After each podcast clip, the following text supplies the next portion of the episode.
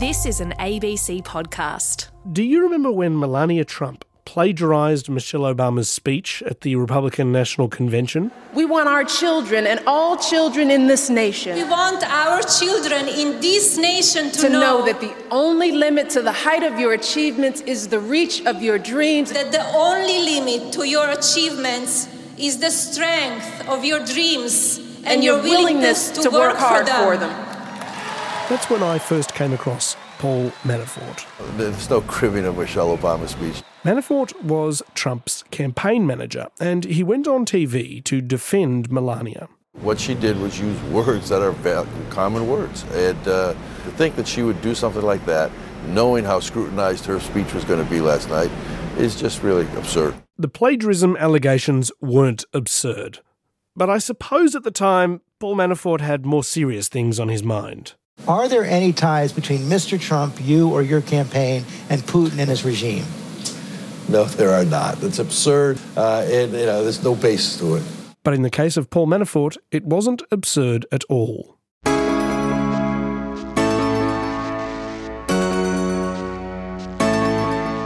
I'm Matt Bevan, and this is Russia If You're Listening, a podcast about the investigation into Russia's involvement in the 2016 US presidential election.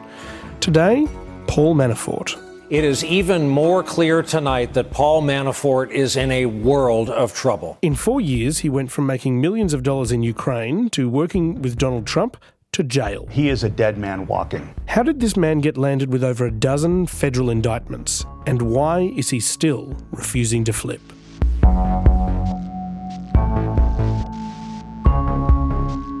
Paul Manafort is a political operator with decades of experience. He wrangled campaigns for US Republican candidates from Richard Nixon to Bob Dole. We're now joined by Paul Manafort, Deputy Convention Director for the George Bush campaign. He also worked as a lobbyist. The technical term for what we do is lobbying. I will admit that in a narrow sense, some people might term it influence peddling. He even worked for dictators around the world, although that didn't always go so well. We have suggested that the era of Mobutuism in Zaire is over. Military dictator Mobutu Sese Seko had to flee. The way in which he eventually fell from power was clans rose up against him. President Siad Barre was chased out of the country. There is a mutiny, military and civilian, against President Marcos and his government. Ferdinand Marcos, too, had to cut and run. All clients of Paul Manafort, all exiled. You'd think having multiple clients outed in revolutions would be a smear on your resume, but this didn't stop Paul Manafort getting a job in 2005 with Viktor Yanukovych, the Prime Minister of Ukraine. Yanukovych was kind of what you'd call a fixer upper. He has almost no charisma at all. He is a giant six foot four guy with resting murder face. He looks more like a mobster's bodyguard than a president. He also couldn't speak Ukrainian very well, as he'd grown up in the Russian speaking east of the country. So Paul Manafort got to work. In exchange for millions and millions of dollars in cash from questionable sources, Manafort gave Viktor Yanukovych a full makeover. He switched out his Undertaker aesthetic for Italian suits and a stylish hairdo. Manafort even got him elocution lessons. It took five years, but eventually Manafort got his man elected president. With all the votes in, Ukraine's Central Election Commission gave Viktor Yanukovych a 3.5% victory over his rival, Prime Minister Yulia Tymoshenko. But winning wasn't enough. He also wanted his election opponent jailed. Yulia Tymoshenko, the first female Prime Minister of Ukraine, well known for her pro European views and crown of plaited blonde hair, was tossed in the slammer. Ukraine's former Prime Minister Yulia Tymoshenko has been in a lot of trouble lately. He accused her of corruption, bribery, abuse of office, and even murder. She has now served 18 months of a seven year prison term for abuse of power. All the while, Paul Manafort was out lobbying Western politicians that she deserved to be in jail. Yanukovych also wanted to move Ukraine away from US and European alliances and team up with Putin's Russia. This made him popular in the Russian speaking east of the country, but Kiev, the capital of Ukraine, is in the pro European west. Just a few months before the 2014 Winter Olympics in Sochi, violent protests broke out in Kiev. At least a hundred people, and possibly many more, died in the revolution against Viktor Yanukovych. Two days before the closing ceremony in Sochi, Viktor Yanukovych did what Manafort's clients often do. The president tonight is in hiding, and just look at the images coming in now. Families wandering the grounds of his luxury home outside the capital today, taking turns playing on his private golf course, helping themselves to his golf clubs. Yanukovych fled the country to Russia. You just imagine all the ranges of, of the corruption that, that happened in Ukraine, and it's it's it's just it's it's crazy thing. Yulia Tymoshenko was released from jail, and Viktor Yanukovych's regime was dismantled. What we saw here today was a revolution. For the second time in a decade, Ukraine has ousted its president, sending shockwaves from Washington to Moscow and dealing a massive blow to Vladimir Putin's Russia. Over nine years, Manafort was paid tens of millions of dollars to act as Viktor Yanukovych's fixer. The problem was, some of that money allegedly came from taxpayers rather than the political party. And additionally, Manafort didn't really feel like paying US taxes on his earnings when they got back to America. So, what do you do when you need to hide your dirty money? You launder it. In Breaking Bad, Walter White and his wife Skylar buy a car wash. There is more money here than we could spend in 10 lifetimes. I certainly can't launder it. Not with a hundred car washes. In The Sopranos, Tony works in sanitation. I'm in a waste management business. Everybody immediately assumes you're mobbed up. It's a stereotype, and it's offensive. In Manafort's case, he went shopping.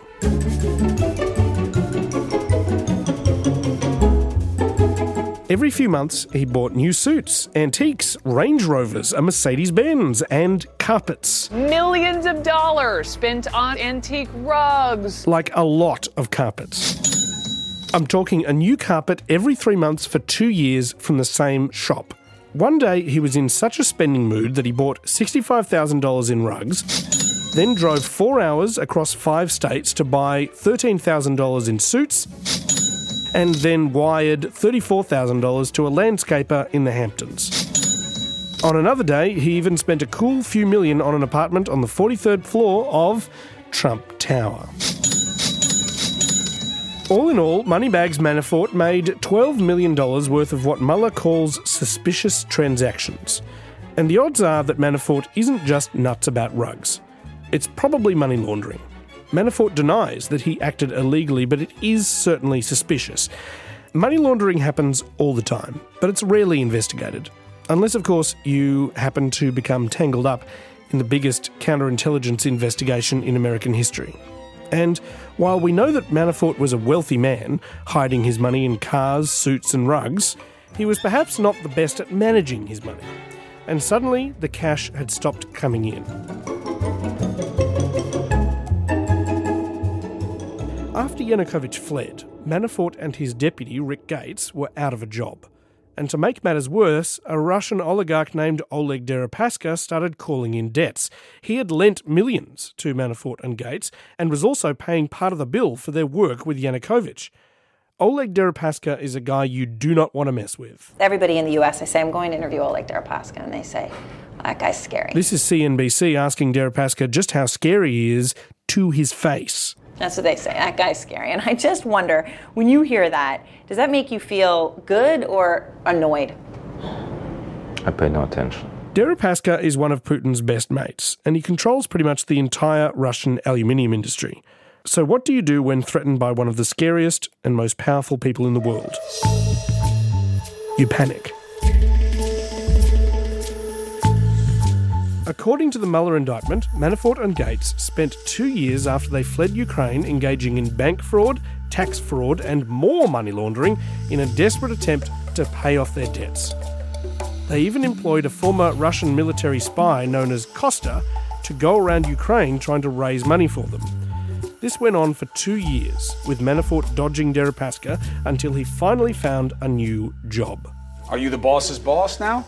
I work directly for the boss. Working for Donald Trump as his convention manager. So that's it. You only have one guy you listen to, and it's Trump. Well, I listen to everybody, but I have one man that's, whose voice sounds well, is louder than everybody else. Okay, but the, the one guy you have to listen to That's correct. is Trump. And he took the job for free.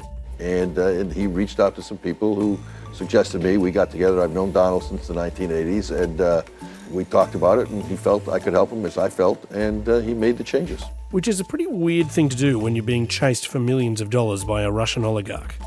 Pretty weird until you find out that he might have been getting paid in a different way. Two weeks after getting the job, Manafort allegedly sent an email offering Deripaska private briefings on how the Trump campaign was going, seemingly in exchange for the settlement of debts. CNN asked Deripaska about that last year. Did he offer you those private briefings to try and repay some of that debt to you? Is that why he offered them? Get lost, please. Thank you.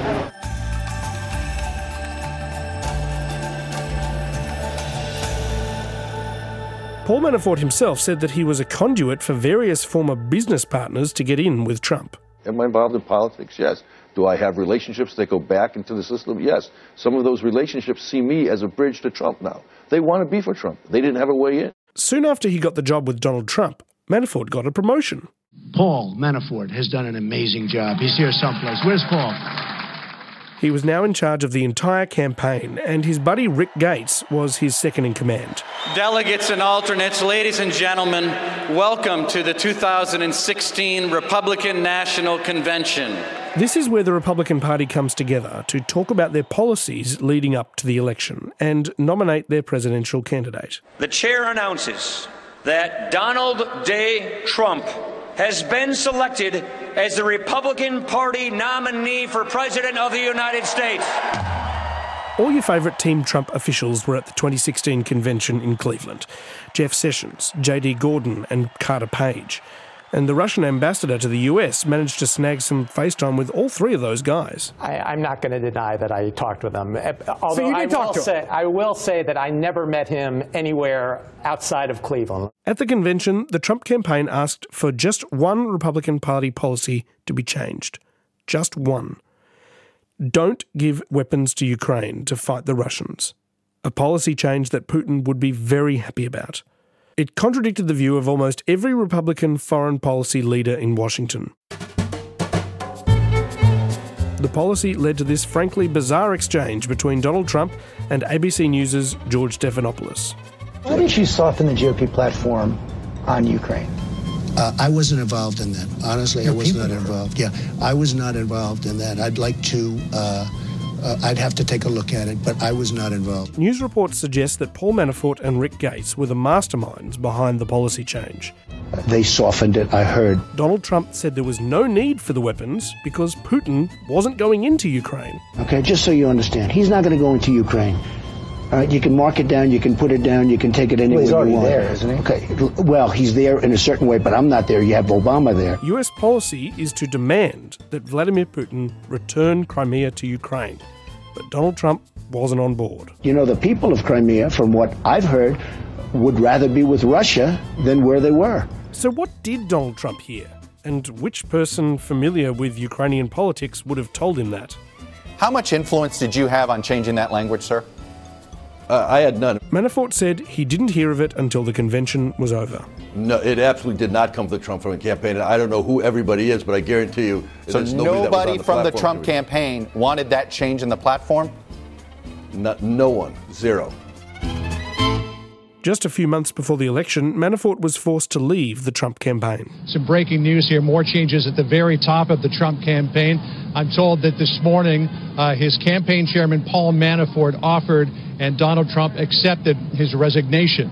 His ties to Ukraine had been discovered. All of these uh, reports and these stories that have been out about uh, exactly what was his involvement uh, with Viktor Yanukovych, uh, who was the prime minister of the Ukraine, and uh, what connections were there to Russia. Manafort and Trump kept in touch all the way into Trump's presidency. The president and Manafort were still talking early this year, well after the campaign. Not to mention, Manafort's business partner Rick Gates stayed with Trump until the inauguration, despite the fact that he had the exact same business history as Manafort. By the way, after Manafort lost his position in the Trump campaign, Oleg Deripaska, the scary aluminium guy, suddenly started demanding that his debts be paid. But that was only the beginning of Paul Manafort's problems. A year later, when Donald Trump was in the White House and Robert Mueller was investigating the connections between Trump and Russia, Paul Manafort got a knock at the door. It was the FBI. They raided his house. He ended up under house arrest with two electronic ankle bracelets on to make sure he didn't make a run for it. Donald Trump and the White House have spent a year trying to distance themselves from him. And then obviously there's been this discussion of, of Paul Manafort, who played a very limited role for a very limited amount of time. To be clear, he was the boss of the campaign for several months. I know Mr. Manafort. I haven't spoken to him in a long time, but I know him. He was with the campaign, as you know, for a very short period of time. But Donald Trump has also maintained that Paul Manafort has done nothing wrong. I've always found Paul Manafort to be a very decent man. Robert Mueller wasn't the only one investigating Paul Manafort. The new government of Ukraine were also forming a case against him to try and get back the money Viktor Yanukovych allegedly stole from their government and gave to Manafort. But last year, the new president of Ukraine met with Donald Trump. Thank you very much. It's wonderful to have President Poroshenko with us. Uh, we spent some time recently in the White House, and I know you've made good progress since then, a lot of progress, actually. And two things happened. And I wouldn't say it's the easiest place right now to live, but you're making it better and better on a daily basis, and I do hear very, very good things. So Ukraine is uh, coming along pretty well, pretty well. Firstly, the Trump administration sold Ukraine the weapons they wanted to use to fight Russia after all. And Ukraine dropped the investigation into Paul Manafort.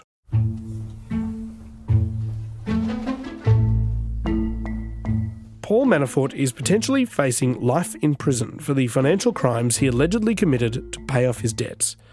But he hasn't taken a plea deal, which means that of right now, nobody in this whole story is in more legal trouble than Paul Manafort. He is, frankly, from a just looking at this from a cold-blooded prosecutor standpoint, uh, he is a dead man walking. That's former White House counsel Nelson Cunningham. He's the only person, only American who's been indicted by Mueller who has not yet pleaded guilty. The others, Michael Flynn, Papadopoulos, even Manafort's co defendant, Rick Gates, have pleaded guilty. Rick Gates signed a plea bargain, so he essentially works for Mueller now. This guilty plea is a sign that Gates is now willing to offer up incriminating information against the former campaign chairman, Paul Manafort. Manafort was put under house arrest, but that only lasted a few months. He and his Russian spy friend Costa had allegedly been witness tampering, which is a bit of a no no when you're out on bail. So, We're just getting the news now uh, that the judge has determined that Paul Manafort will go to jail and his, his bail has been revoked. it's not clear what Manafort knows about the Trump campaign's connections to Russia. So far, none of the charges Manafort is facing have anything to do with Trump or the campaign. Manafort has denied all allegations and pleaded not guilty to all charges. He is 69 years old. He's facing counts in both jurisdictions that are absolutely ironclad. It's he took millions of dollars from the Ukrainians. He failed to report himself as a foreign agent.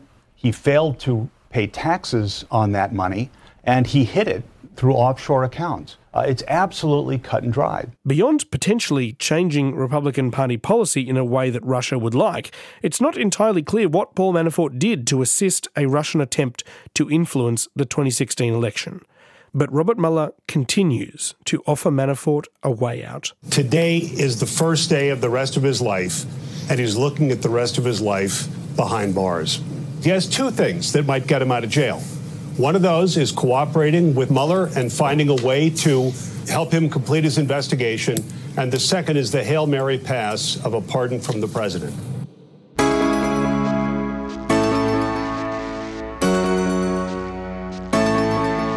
Coming up next week, Donald Trump Jr., a man who grew up with everything. You know, we're the only sons of billionaires that, you know, are as comfortable in a D10 Caterpillar bulldozer as we are in a golf cart. Who followed his dad into the family business Good evening. I'm Donald Trump Jr., the son of a great man. And one fateful day took what turned out to be a pivotal meeting just a few floors below Manafort's apartment in Trump Tower. Donald Trump Jr. and other senior members of the Trump campaign were hoping to get dirt about Hillary Clinton from Russians. A now infamous powwow between Paul Manafort, Donald Trump Jr., Jared Kushner, and a whole bunch of Russians. In retrospect, I probably would have done things a little differently.